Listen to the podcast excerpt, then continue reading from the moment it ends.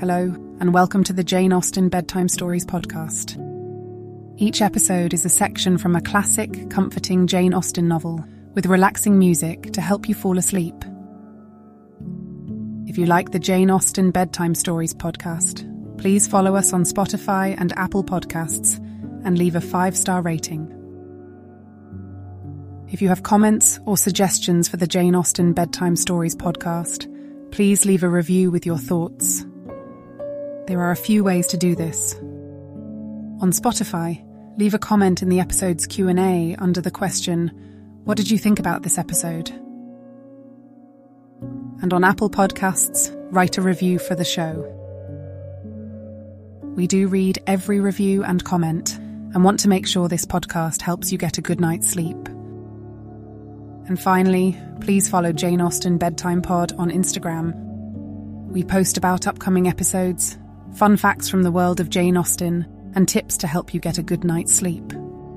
Again, it's Jane Austen Bedtime Pod on Instagram. Thank you for joining us this evening.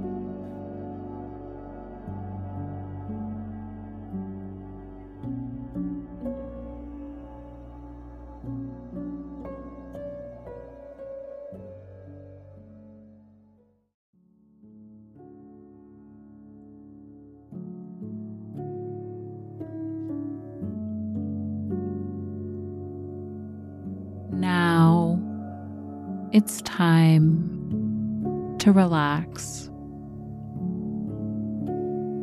Let your body fall into a comfortable position in your bed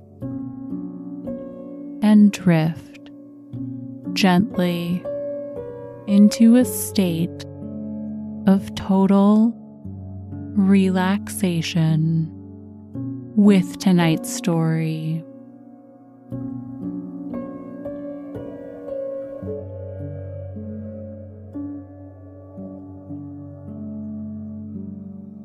Pride and Prejudice.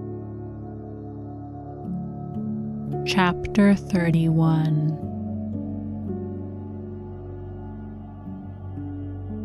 Colonel Fitzwilliam's manners were very much admired at the parsonage, and the ladies all felt that he must add considerably to the pleasures of their engagements at Rosings. It was some days, however, before they received any invitation thither, for while there were visitors in the house, they could not be necessary. And it was not till Easter Day, almost a week after the gentleman's arrival, that they were honored by such an attention. And then they were merely asked, on leaving church, to come there in the evening. For the last week, they had seen very little of Lady Catherine or her daughter. Colonel Fitzwilliam had called at the parsonage more than once during the time, but Mr. Darcy they had seen only at church.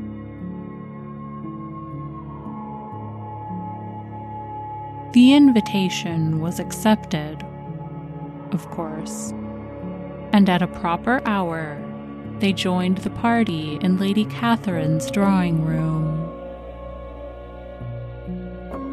Her ladyship received them civilly, but it was plain that their company was by no means so acceptable as when she could get nobody else. And she was, in fact, almost engrossed by her nephews, speaking to them, especially to Darcy, much more than to any other person in the room.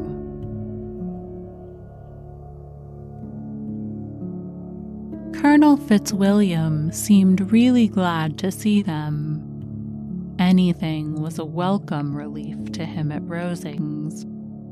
And Mrs. Collins's pretty friend had moreover caught his fancy very much. He now seated himself by her, and talked so agreeably of Kent and Hertfordshire, of traveling and staying at home, of new books and music, that Elizabeth had never been half so well entertained in that room before. And they conversed with so much spirit and flow, so as to draw the attention of Lady Catherine herself as well as of Mr. Darcy.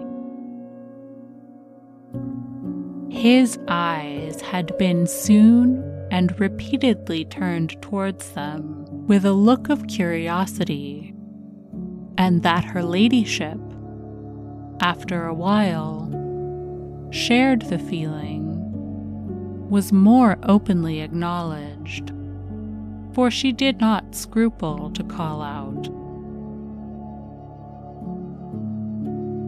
What is it that you are saying, Fitzwilliam?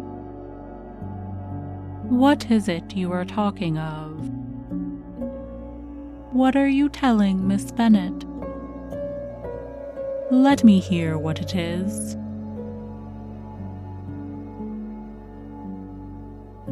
We are speaking of music, madam, said he, when no longer able to avoid a reply. of music. Then pray speak aloud. It is of all subjects my delight. I must have my share in the conversation if you are speaking of music. There are very few people in England, I suppose, who have more true enjoyment of music than myself or a better natural taste.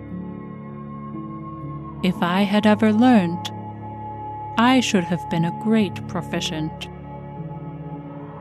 And so would Anne, if her health had allowed her to apply. I am confident that she would have performed delightfully. How does Georgiana get on, Darcy?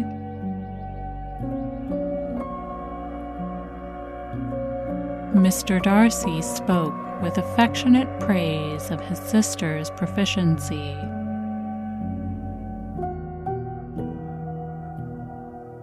Am very glad to hear such a good account of her, said Lady Catherine, and pray tell her from me that she cannot expect to excel if she does not practice a good deal.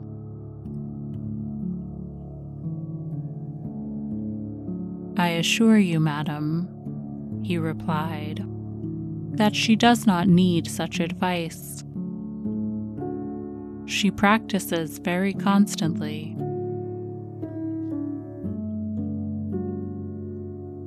So much the better. It cannot be done too much, and when I next write her, I shall charge her not to neglect it on any account. I often tell young ladies that no excellence in music is to be acquired without constant practice. I have told Miss Bennet several times that she will never play really well unless she practices more. And though Mrs. Collins has no instrument, she is very welcome, as I have often told her to come to Rosings every day and play on the pianoforte in Mrs. Jenkinson's room. She would be in nobody's way, you know, in that part of the house.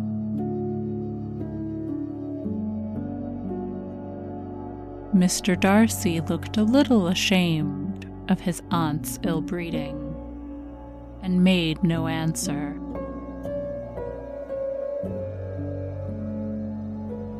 When coffee was over, Colonel Fitzwilliam reminded Elizabeth of having promised to play to him, and she sat down directly to the instrument. He drew a chair near her. Lady Catherine listened to half a song and then talked, as before, to her other nephew, till the latter walked away from her and making with his usual deliberation towards the pianoforte, stationed himself so as to command a full view of the fair performer's countenance. Elizabeth saw what he was doing, and at the first convenient pause, turned to him with an arch smile and said, You mean to frighten me, Mr. Darcy, by coming in all this state to hear me? I will not be alarmed, though your sister does play so well. There is a stubbornness about me that can never bear to be frightened at the will of others.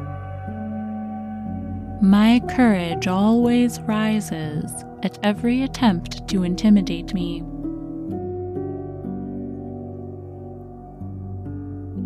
I shall not say you are mistaken, he replied, because you could not really believe me to entertain any design of alarming you. And I have had the pleasure of your acquaintance long enough to know that you find great enjoyment in occasionally professing opinions which in fact are not your own.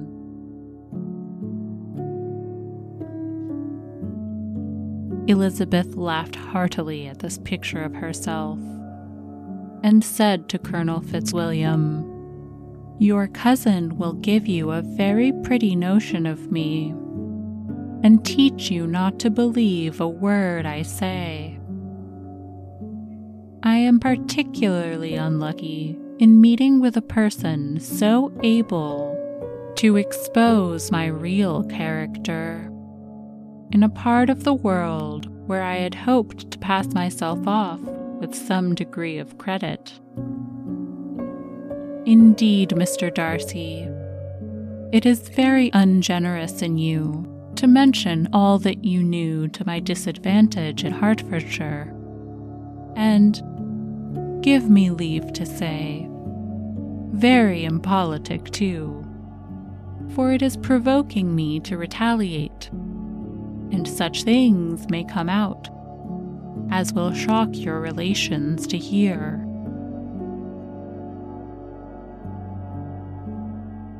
I am not afraid of you, said he, smilingly.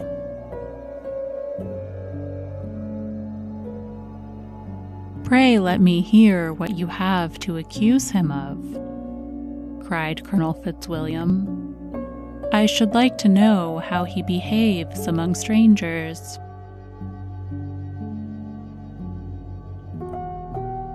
You shall hear then, but prepare yourself for something very dreadful. The first time of my ever seeing him in Hertfordshire, you must know, was at a ball. And at this ball, what do you think he did? He danced only four dances, though gentlemen were scarce and to my certain knowledge, more than one young lady was sitting down in want of a partner. Mr. Darcy, you cannot deny the fact.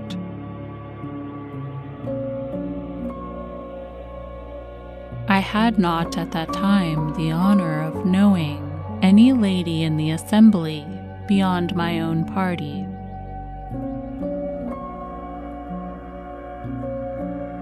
true, and nobody can ever be introduced in a ballroom. Well, Colonel Fitzwilliam, what do I play next? My fingers wait your orders.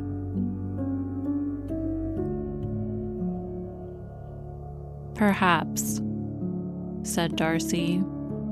I should have judged better. had I sought an introduction, but I am ill qualified to recommend myself to strangers.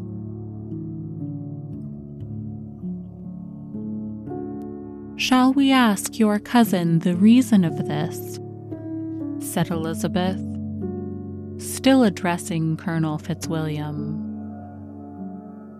Shall we ask him why a man of sense and education, and who has lived in the world, is ill qualified to recommend himself to strangers?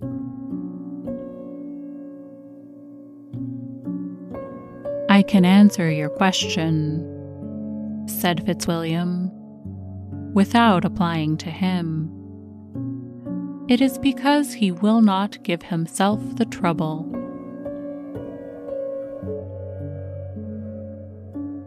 I certainly have not the talent which some people possess, said Darcy, of conversing easily with those I have never seen before. I cannot catch their tone of conversation or appear interested in their concerns, as I often see done.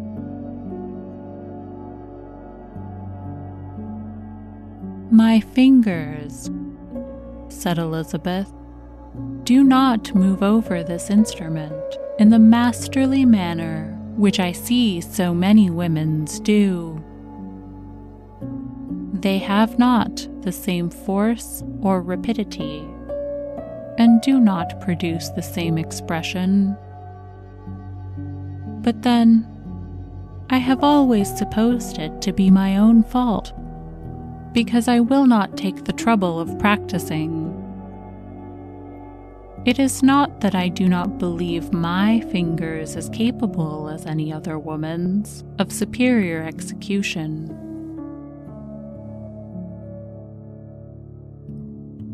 Darcy smiled and said, You are perfectly right.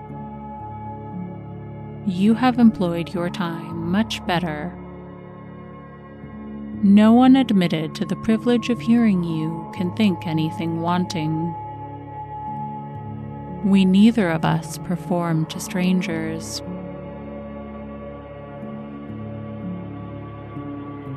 Here they were interrupted by Lady Catherine, who called out to know what they were talking of. Elizabeth immediately began playing again. Lady Catherine approached, and after listening for a few minutes, said to Darcy,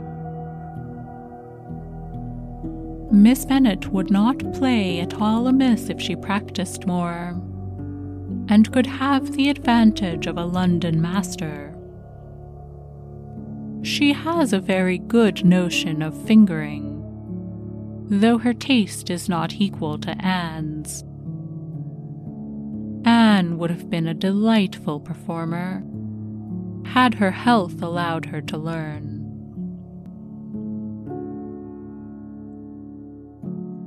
Elizabeth looked at Darcy to see how cordially he assented to his cousin's praise.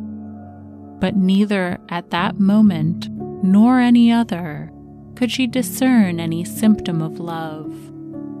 And from the whole of his behavior to Miss de Bourgh, she derived this comfort for Miss Bingley that he might have been just as likely to marry her had she been his relation.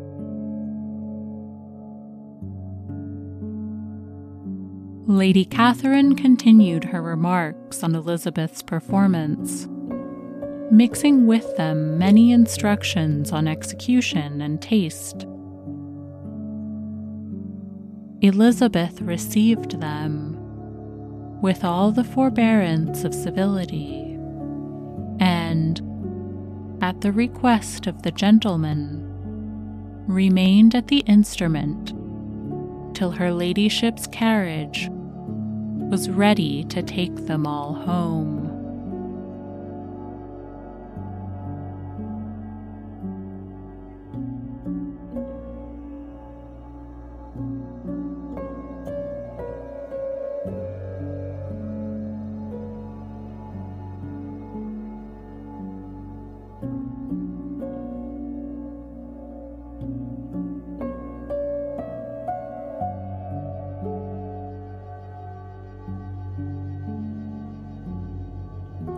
Chapter 32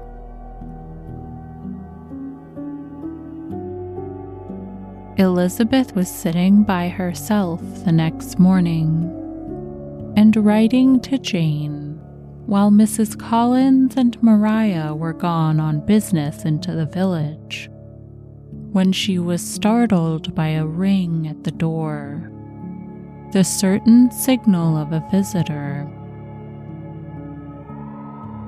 As she had heard no carriage, she thought it not unlikely to be Lady Catherine, and under that apprehension was putting away her half finished letter that she might escape all impertinent questions when the door opened and, to her very great surprise, Mr. Darcy, and Mr. Darcy only, entered the room.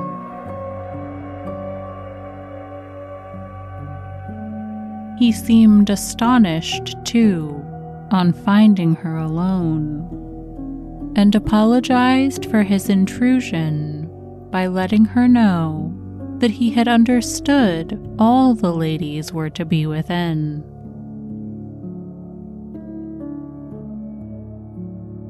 They then sat down and when her inquiries after Rosings were made, seemed in danger of sinking into total silence.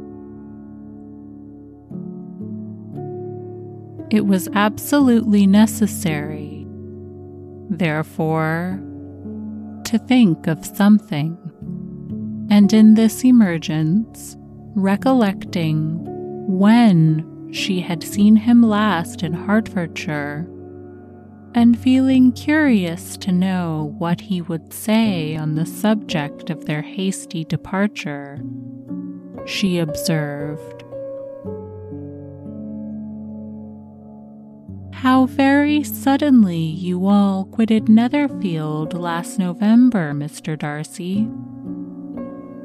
It must have been a most agreeable surprise to Mr. Bingley to see you all after him so soon. For, if I recollect right, he went but the day before. He and his sisters were well, I hope, when you left London?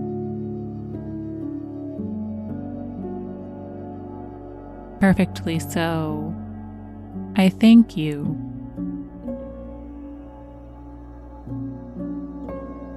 She found that she was to receive no other answer, and, after a short pause, added, I think I have understood that Mr. Bingley has not much idea of ever returning to Netherfield again.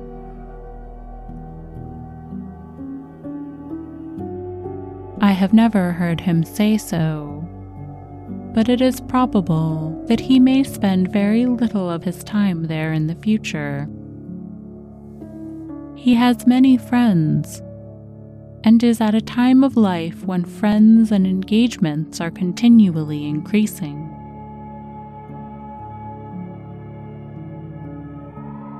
If he means to be but little at Netherfield, it would be better for the neighborhood that he should give up the place entirely, for then we might possibly get a settled family there. But perhaps Mr. Bingley did not take the house so much for the convenience of the neighborhood as for his own, and we must expect him to keep it or quit it on the same principle.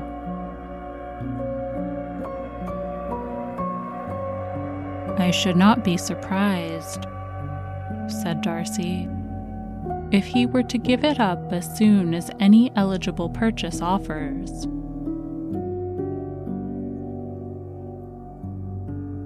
Elizabeth made no answer.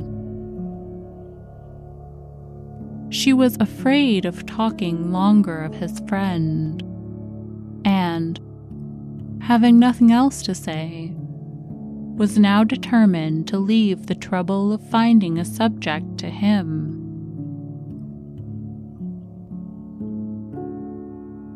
He took the hint and soon began with This seems a very comfortable house. Lady Catherine, I believe, did a great deal to it when Mr. Collins first came to Hunsford.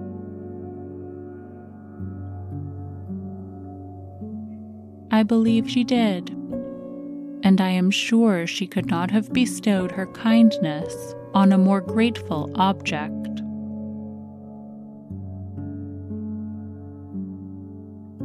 Mr. Collins appears to be very fortunate in his choice of a wife.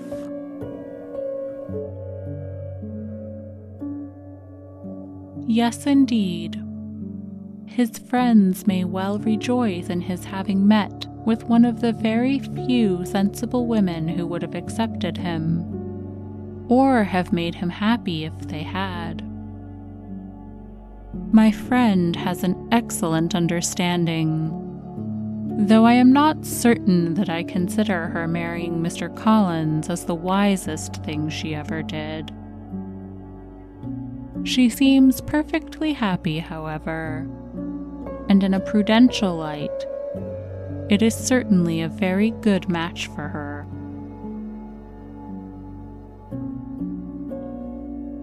It must be very agreeable for her to be settled within so easy a distance of her own family and friends.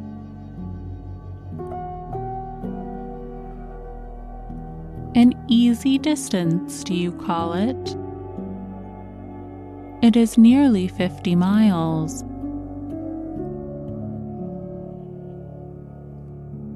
And what is 50 miles of good road? Little more than half a day's journey. Yes, I call it a very easy distance.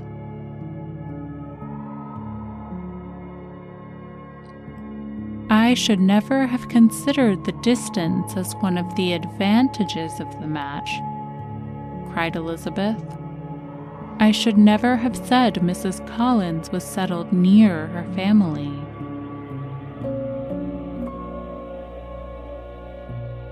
It is a proof of your own attachment to Hertfordshire.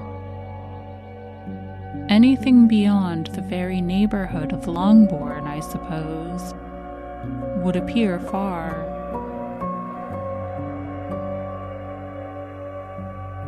As he spoke, there was a sort of smile which Elizabeth fancied she understood. He must be supposing her to be thinking of Jane and Netherfield, and she blushed as she answered.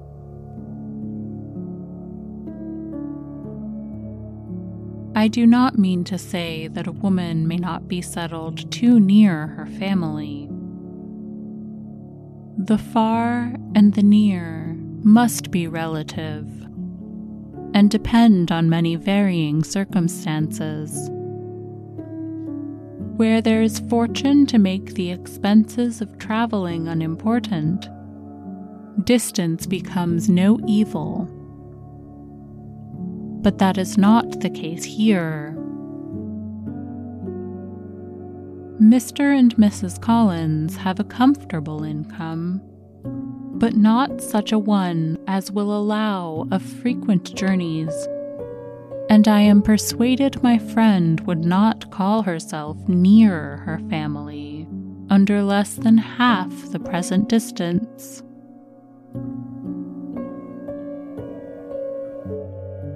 Mr. Darcy drew his chair a little towards her and said, You cannot have a right to such very strong local attachment. You cannot have always been at Longbourn.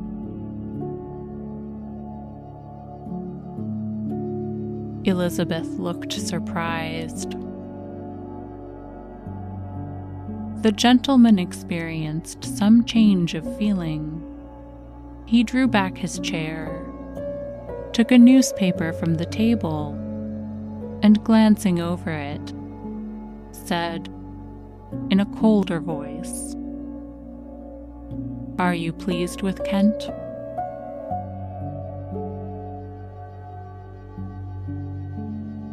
A short dialogue on the subject of the country ensued, on either side calm and concise, and soon put to an end by the entrance of Charlotte and her sister, just returned from her walk. The tete a tete surprised them. Mr. Darcy related the mistake which had occasioned his intruding on Miss Bennet, and after sitting a few minutes longer without saying much to anybody, went away.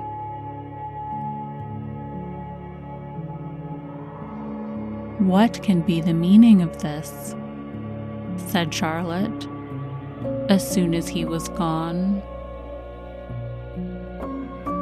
My dear Eliza, he must be in love with you, or he would never have called on us in this familiar way.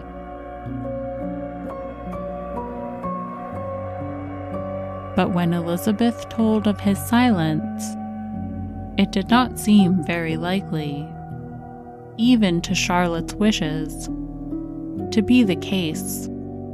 And after various conjectures, they could at last only suppose his visit to proceed from the difficulty of finding anything to do, which was the more probable from the time of year. All field sports were over. Within doors there was Lady Catherine, books, and a billiard table but gentlemen cannot always be within doors, and in the nearness of the parsonage, or the pleasantness of the walk to it, or of the people who lived in it. The two cousins found a temptation from this period of walking thither almost every day. They called at various times of the morning sometimes separately, sometimes together, and now and then accompanied by their aunt. It was plain to them all that Colonel Fitzwilliam came because he had pleasure in their society, a persuasion which, of course, recommended him more and Elizabeth was reminded by her own satisfaction in being with him, as well as by his evident admiration of her, of her former favorite, George Wickham. And though, in comparing them, she saw there was less captivating softness in Colonel Fitzwilliam's manners she believed he might have the best informed mind.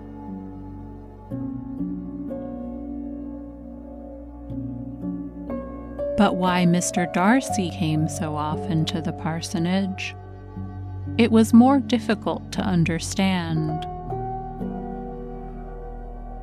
It could not be for society, as he frequently sat there ten minutes together without opening his lips and when he did speak, it seemed the effect of necessity rather than of choice, a sacrifice to propriety, not a pleasure to himself. He seldom appeared really animated. Mrs. Collins knew not what to make of him Colonel Fitzwilliam's occasionally laughing at his stupidity proved that he was generally different, which her own knowledge of him could not have told her. And as she would liked to have believed this changed the effect of love, and the object of that love her friend Eliza, she set herself seriously to work to find it out. She watched him whenever they were at Rosings, and whenever he came to Hunsford, but without much success. He certainly looked at her friend a great deal, but the expression of that look was disputable. It was an earnest, steadfast gaze, but she often doubted whether there were much admiration in it, and sometimes it seemed nothing but absence of mind.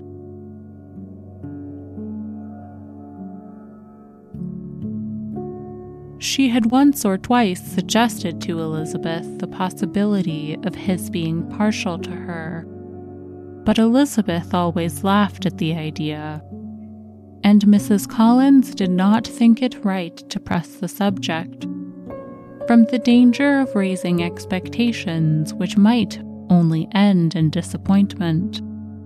For, in her opinion, it admitted not of a doubt that all her friend's dislike would vanish if she could suppose him to be in her power.